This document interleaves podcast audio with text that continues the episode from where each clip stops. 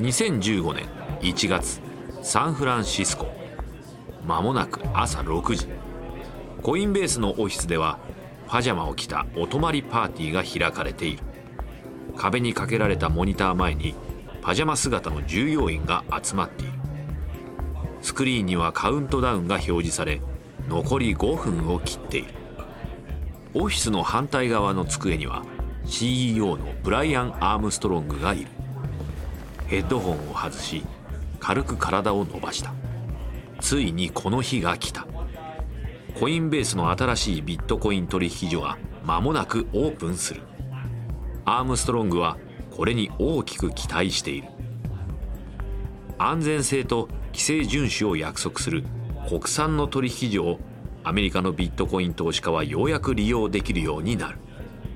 これからは海外の怪しいサイトにお金を送る必要はなくなる。アームストロングは社員たちの輪に加わることにした。彼に共同創業者のフレッド・エールサムも続いた。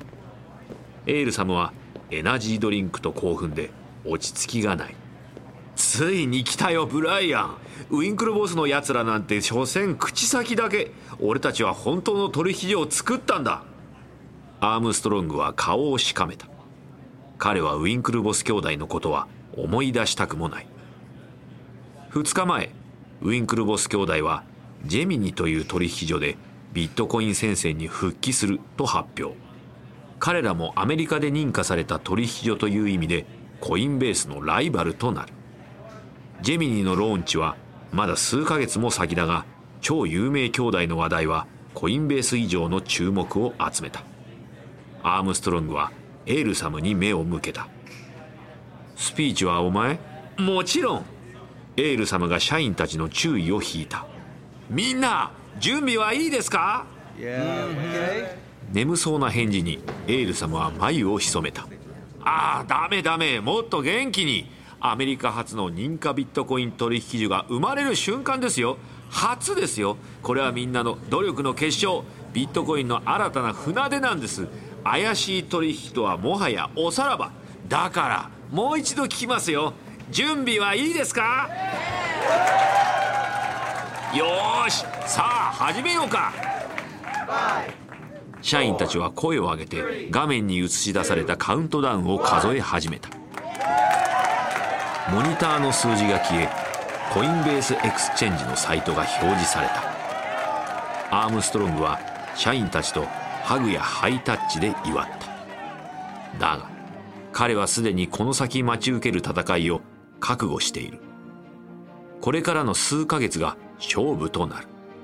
ウィンクルボス兄弟に対して優位に立つためには今日この先手を打つ必要があった。だがそれだけで簡単に勝てる相手ではなかった。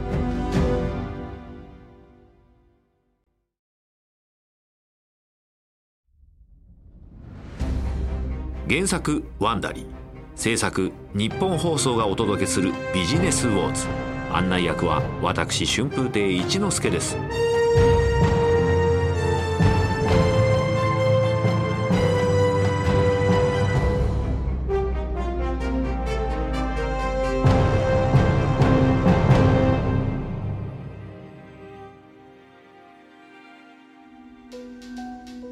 前回ビットインスタントは制上の問題で閉鎖となりウィンクルボス兄弟の投資もそれとともに消え去りました。大手ビットコイン取引所のマウントゴックスもハッカーに顧客のビットコインを盗まれ破綻しました。ビットコイン投資家にとっては高い授業料となりました。しかしウィンクルボス兄弟は諦めません。彼らはアメリカ人に安全で安心なビットコイン取引所を提供することで大逆転できると信じています。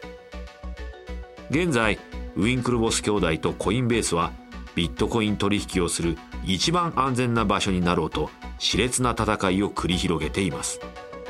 しかしシリコンバレー特有のルール軽視を嫌う投資家たちからの厳しい洗礼をコインベースは受けることになります。第4話変えられないコー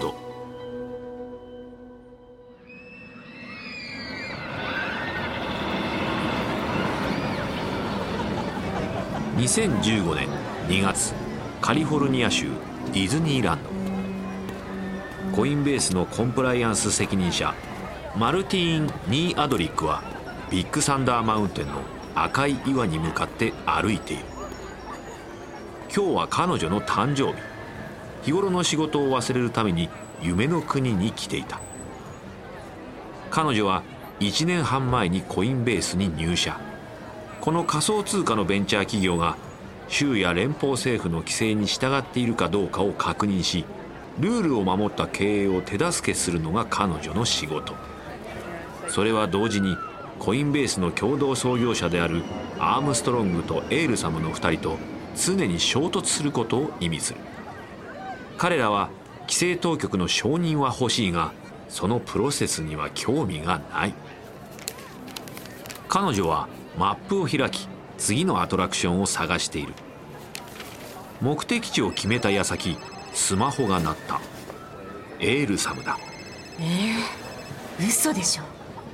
もしもしフレッド？私今ディズニーで休暇中なんだけど。いや聞いてくれ。トラブル発生なんだ。取引所の件で。はいはい。それでどうしたの？カリフォルニア州の規制当局が警告を出したニー・アドリックは顔をしかめた。カリフォルニアの金融規制当局は理由もなくこのような行動には出ない。通り過ぎる家族たちを避けるように移動しテーマパーク内の湖を見下ろす場所に移った。でもどうして？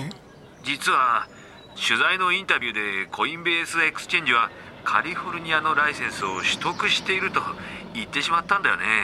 なんで？カリフォルニア州はまだ法律が仮想通貨に適用されるかどうか答えを出してないのに。あとニューヨークでも取得してるって言っちゃった。ニーアドリックはスマホを湖に投げ捨てそうになる。普通に考えてさそんな調子で規制当局の信頼を得られるとでも思ってんの？まあベンチャー企業ってそんなもんでしょ。まず行動。それに伴うミスは後で謝って許してもらう的な違うでしょ？そんなこと金融の世界で通用するわけないでしょ？ガッチガチの規制だらけなのよ。あなたがルールを守ったつもりでも全然大丈夫なんかじゃないんだから。とにかくどうしたらいいの？経緯書を書いておいて。戻ったら規制当局と話すから。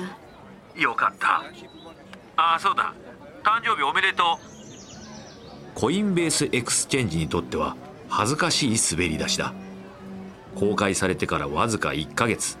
すでに州の規制当局から警戒されてしまった。そして彼らにさらに大きな困難が待ち受ける。2015年2月カリフォルニア州サンタクララ。シリコンバレー銀行の本社では法務部が定例のリスク会議を開いている。そしてある顧客。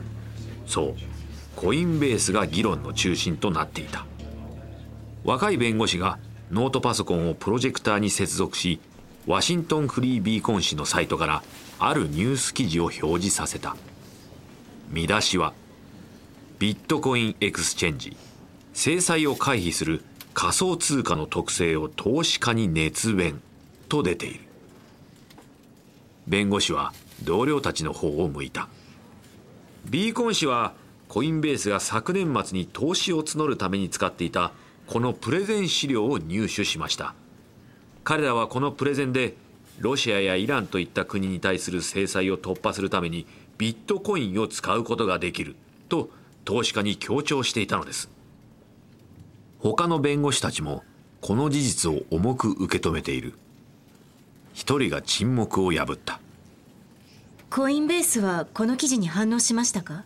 はい政府の規制が効かないことがビットコインの最も革命的な側面の一つだと言っていました。細いフレームの眼鏡をかけたベテラン弁護士が首を横に振った。めちゃくちゃだな。彼らはビットコインに関する事実を述べただけで実際に制裁を破ることを推奨しているわけではありません。しかし無視はできないなコインベースは我々にとってリスクの高い顧客だ。彼らは法的グレーゾーンで活動しておりニューヨークとカリフォルニアの規制当局とも衝突している。私個人としては危険すぎると思うな。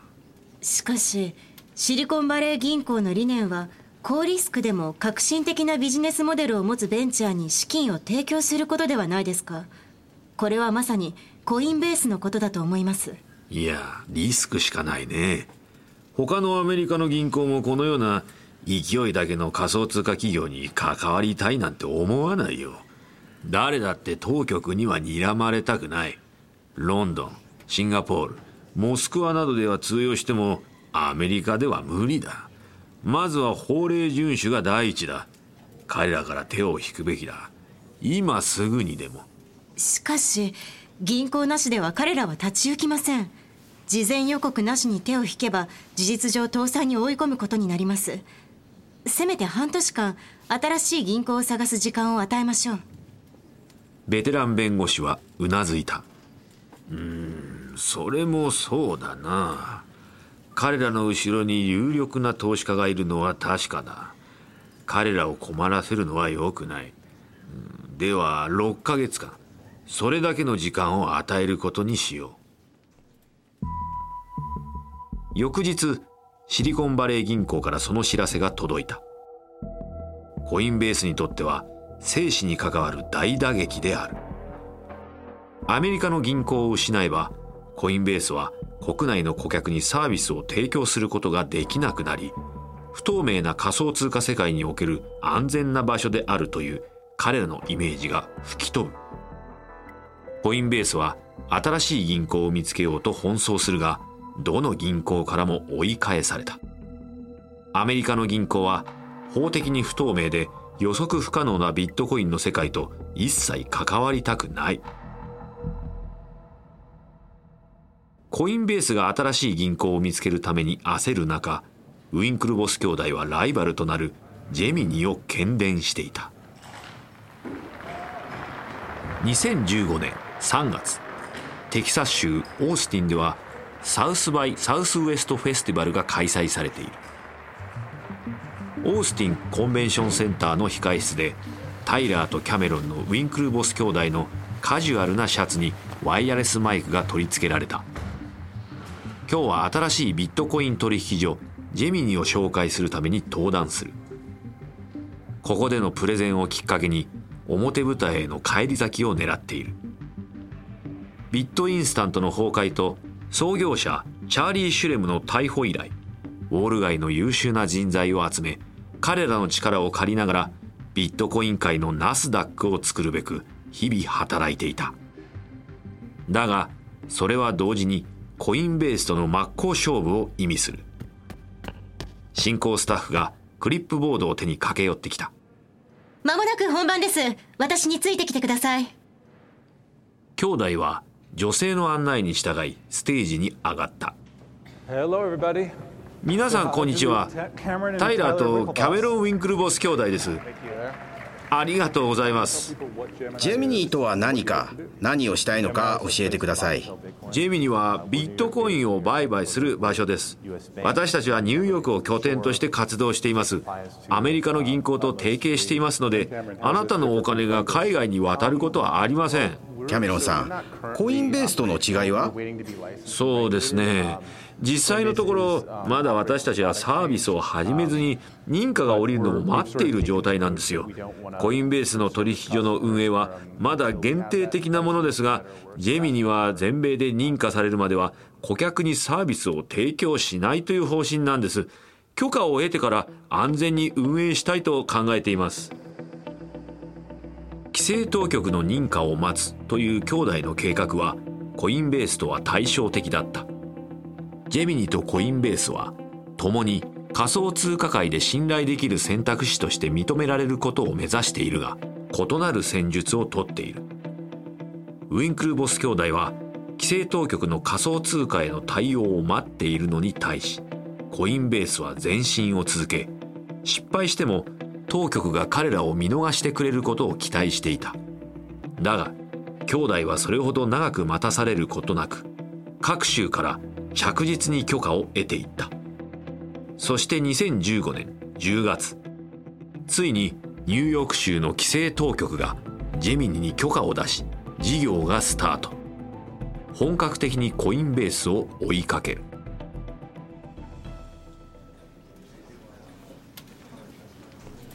2015年末サンフランシスコにあるホテルの会議室で重苦しい空気の中コインベースの取締役会が開かれた。ある役員がブライアン・アームストロングに向かってコインベースの軌道修正を訴えた。経営転換を恐れてはいけません。YouTube だって動画出会い系サイトとして Twitter もポッドキャスト配信として始まりました。方針転換は失敗を意味するものではありません。唇を尖らせるアームストロングに別の役員が声を上げた。ビットコインの価格は今年ずっと低迷しています。コインベースの成長は減速し収益も横ばいです。仮想通貨はやめて他のことをやるべきです。IBM とマイクロソフトは企業アプリケーションでブロックチェーンを使用する方法を模索しています。コインベースにはその分野のノウハウがあります。改ざんできない企業データベースにそれを生かすのはいかがでしょうか。アームストロングは顔をしかめた。私はデータベースを作るためにこの会社を立ち上げたわけじゃないんだ。ビットコインを広めるためなんだ。ブライアン。優秀なエンジニアもより有望なベンチャーに奪われているんですよ。今年初めには銀行を失った。今の新しい銀行だって裏切らないという保証はない。今ならまだ資金もあり間に合います。変えるなら今しかないですよ。アームストロングはその役員の目をじっと見た。いや方針転換はしない。こういう事態を乗り切るために2年分の資金を蓄えているんだ。ビットコインは必ず回復する。ブライアン私がこの会社に参加した頃あなたはビットコインがいずれ現金のように使われると言いましたが実際はどうですか？現金ではなくむしろ金のように扱われているではないですか？価値が上がることを期待する資産でコーヒーを買うためのお金とは明らかに違います。変動が激しすぎてスタバまで歩いている間に価値が大きく変わってしまうようなありさまです。それにビットコインのネットワークは遅い。ビザとマスターカードは1秒間に何千もの取引を処理できますがビットコインはどうですか？7件とかですか？あなたはビットコインの将来を読み間違いました。この先もうまくいくはずがありません。アームストロングはうなずいた。そうだな。今はその通りだ。しかし処理速度の問題は解決可能だ。ネットワークの背後にあるコードは支払いをより早くするために変更することができる。私はそれを実現させる。だがコードを変更しビットコインの支払いを加速させるという彼の願望の実現は決して簡単なものではない。そもそもビットコインのコードはサトシ・ナカモトの理念に賛同する小さな開発チームのボランティアによって管理されている。アームストロングはこの門番を欺く方法を見つけなければならない。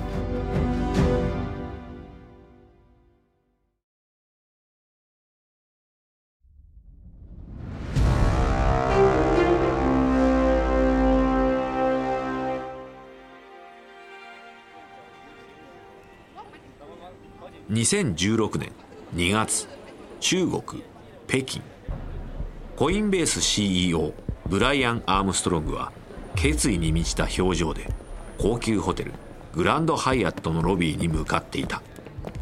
そのすぐ後ろにはアメリカのビットコイン業界で活躍する他の大物たちも彼に続いている。彼らはビットコイン界を分断しているブロックチェーンのブロックの大きさをめぐる争いに終止符を打つつもりである。ブロックチェーンとは全てのビットコイン取引の永久的な公的記録でありそれはデータのブロックがつながることで構築されている。アームストロングたちはこのブロックを大きくすることを目指している。より大きなブロックがあればより多くの取引データを保持できる。新しいブロックが10分ごとにしか追加されないのであれば各ブロックのデータ量を増やすことがビットコイン支払い速度の向上につながることになる。だが誰もが大きいブロックを望んでいるわけではない。大きなブロックはより多くのデータ処理が必要となり個人よりも企業などが有利になる。それはビットコインにより個人が組織を超えられるというサトシ・ナカモトによる当初のビジョンを裏切ることになる。現在ビットコインの行動を管理する開発チームは大きなブロックに大反対している状況である。彼らの言うことは絶対なのである。だがアームストロングはこの状況をひっくり返す計画を立てていた。アームストロングと彼に続くアメリカの代表団がホテルの会議室に入った。そこには黒い布で覆われたテーブルを囲んで彼らが説得しなければならない。中国のビットコインリーダーたちが座っている。7年前に中本がビットコインのネットワークを開始した時小さなノートパソコンの所有者でもビットコインを稼ぐことができた。だが今は違う。新しいビットコインのほとんどは巨大なサーバーセンターを構成する大量の採掘専用コンピューターによって獲得されている。これらのマイニングコンピューターはビットコイン獲得の高度な処理をするためだけに稼働し通常のパソコンでは全く太刀打ちができない。だが採掘用コンピューターは大量の電力を必要とするためサーバーセンターの多くは安価な電力が豊富にある中国に集中していた。この部屋にいる人たちは中国のビットコイン採掘4大グループの代表者たち。マイナーと呼ばれる彼らだけで世界のビットコインネットワークの実に70%のコンピューターを制御している。彼らはアメリカの訪問者たちを丁重に歓迎しアームストロングの主張に耳を傾けた。小さなブロックは今のビットコインのボトルネックです。支払い処理にかかる時間は長くなる一方で高速化こそビットコインの未来なのです。あなた方はビットコイン業界を引っ張る存在です。誰もがあなた方のリーダーシップに期待しております。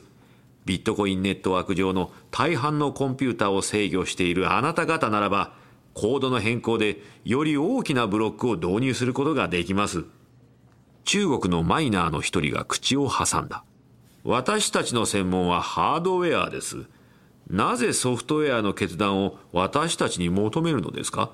私たちは現状に満足しています。それをわざわざ危険にさらす必要はありません。アームストロングは微笑んだ。あなた方は誤解されています。ビットコイン開発チームだけがコードを変更できると教わっているかと思いますがそれは真実ではありません。実は彼らは全く必要ないのです。このコードはオープンソースで誰も制御していません。ビットコインをさらなる成功に導く大きなブロックを追加するというコード変更を自分たちの手でできます。信じてください。アメリカ最大のビットコイン企業の CEO としてこの変更が不可欠であるという確信があります。中国のマイナーたちは互いに視線を交わした。大きな誤解をしていたのはアームストロングの方だった。コインベースは確かにアメリカ最大の仮想通貨取引所かもしれない。だが中国の取引所とは比べ物にならない。中国最大の取引所では毎月3300万枚以上のビットコインが取引されている。一方でコインベースの取引量は月に25万枚以下。その100分の1にも満たない。中国の有力者たちからすると彼はまるでシリコンバレーが仮想通貨を先導しているかのように振る舞う傲慢なアメリカ人。彼らには現実が見えていた。仮想通貨ビジネスにおいてアメリカは遅れをとっている。ビットコインベンチャーの多くは州や連邦政府の金融規制当局とせめぎ合い牽制し合っている。だが中国の共産党政権では少なくとも現在は仮想通貨企業がたとえ規則に反していてもそれを黙認している。中国のマイナーたちはしばらく話し合った。そして世界最強のビットコイン採掘グループのトップがアームストロングに向いた。アームストロングさん我々は現時点で変革が必要であるとは感じません。アームストロングはビットコイン決済を加速させるチャンスが指の間からこぼれ落ちていくのを感じた。しかしこのままでは決済処理にかかる時間がどんどん長くなってしまいます。ビットコインの通貨としての存続も危ぶまれます。アームストロングさん。中国の人々はビットコインを投機的な資産と見ています。ビットコインで買い物などしません。価値が上がることを期待して買うんです。それに支払い処理の遅れは私たちマイナーにとってむしろ好都合なんです。取引を早く処理したい人に追加で請求できますからね。アームストロングの肩が落ちた。乾杯だ。彼は失意のうちに会議室を出た。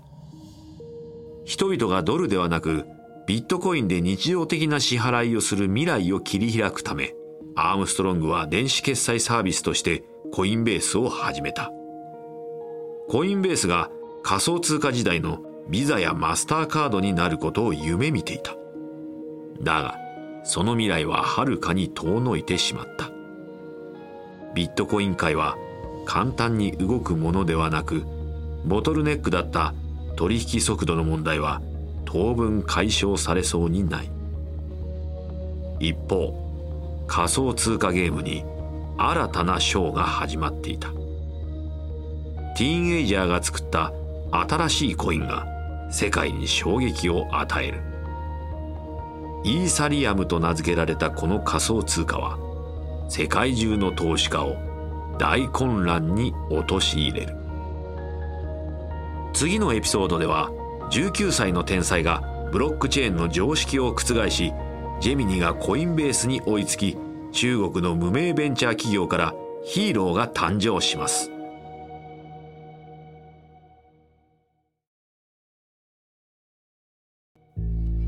お届けしたのはビジネスウォーズ仮想通貨戦争のシリーズ第4話です。ストーリー中のお聞きいただいた会話について私たちには当時の正確な会話を知ることはできませんができる限りのリサーチに基づいて構成されています。この一連のビジネスウォーズのオリジナル版ではデビッド・ブラウンがホストを務めましたがこの日本語版の案内役は私春風亭一之輔でお送りしました。声の出演北川里奈。脚本トリスタン・ドノバ。シニアプロデューサー及び編集長カレン・ロー。編集及びプロデューサーエミリー・フロスト。サウンドデザインカイル・ランダル。プロデューサー柴田修平。エグゼクティブプロデューサージェシカ・ラドバーン。ジェニー・ローワー・ベックマンとマーシャル・ルーイ。ワンダリーのコンテンツとして制作されました。翻訳吉原ボビー。日本語版制作シャララカンパニー。日本語版プロデュースおよび監修。ニッポン放送でお届けしました。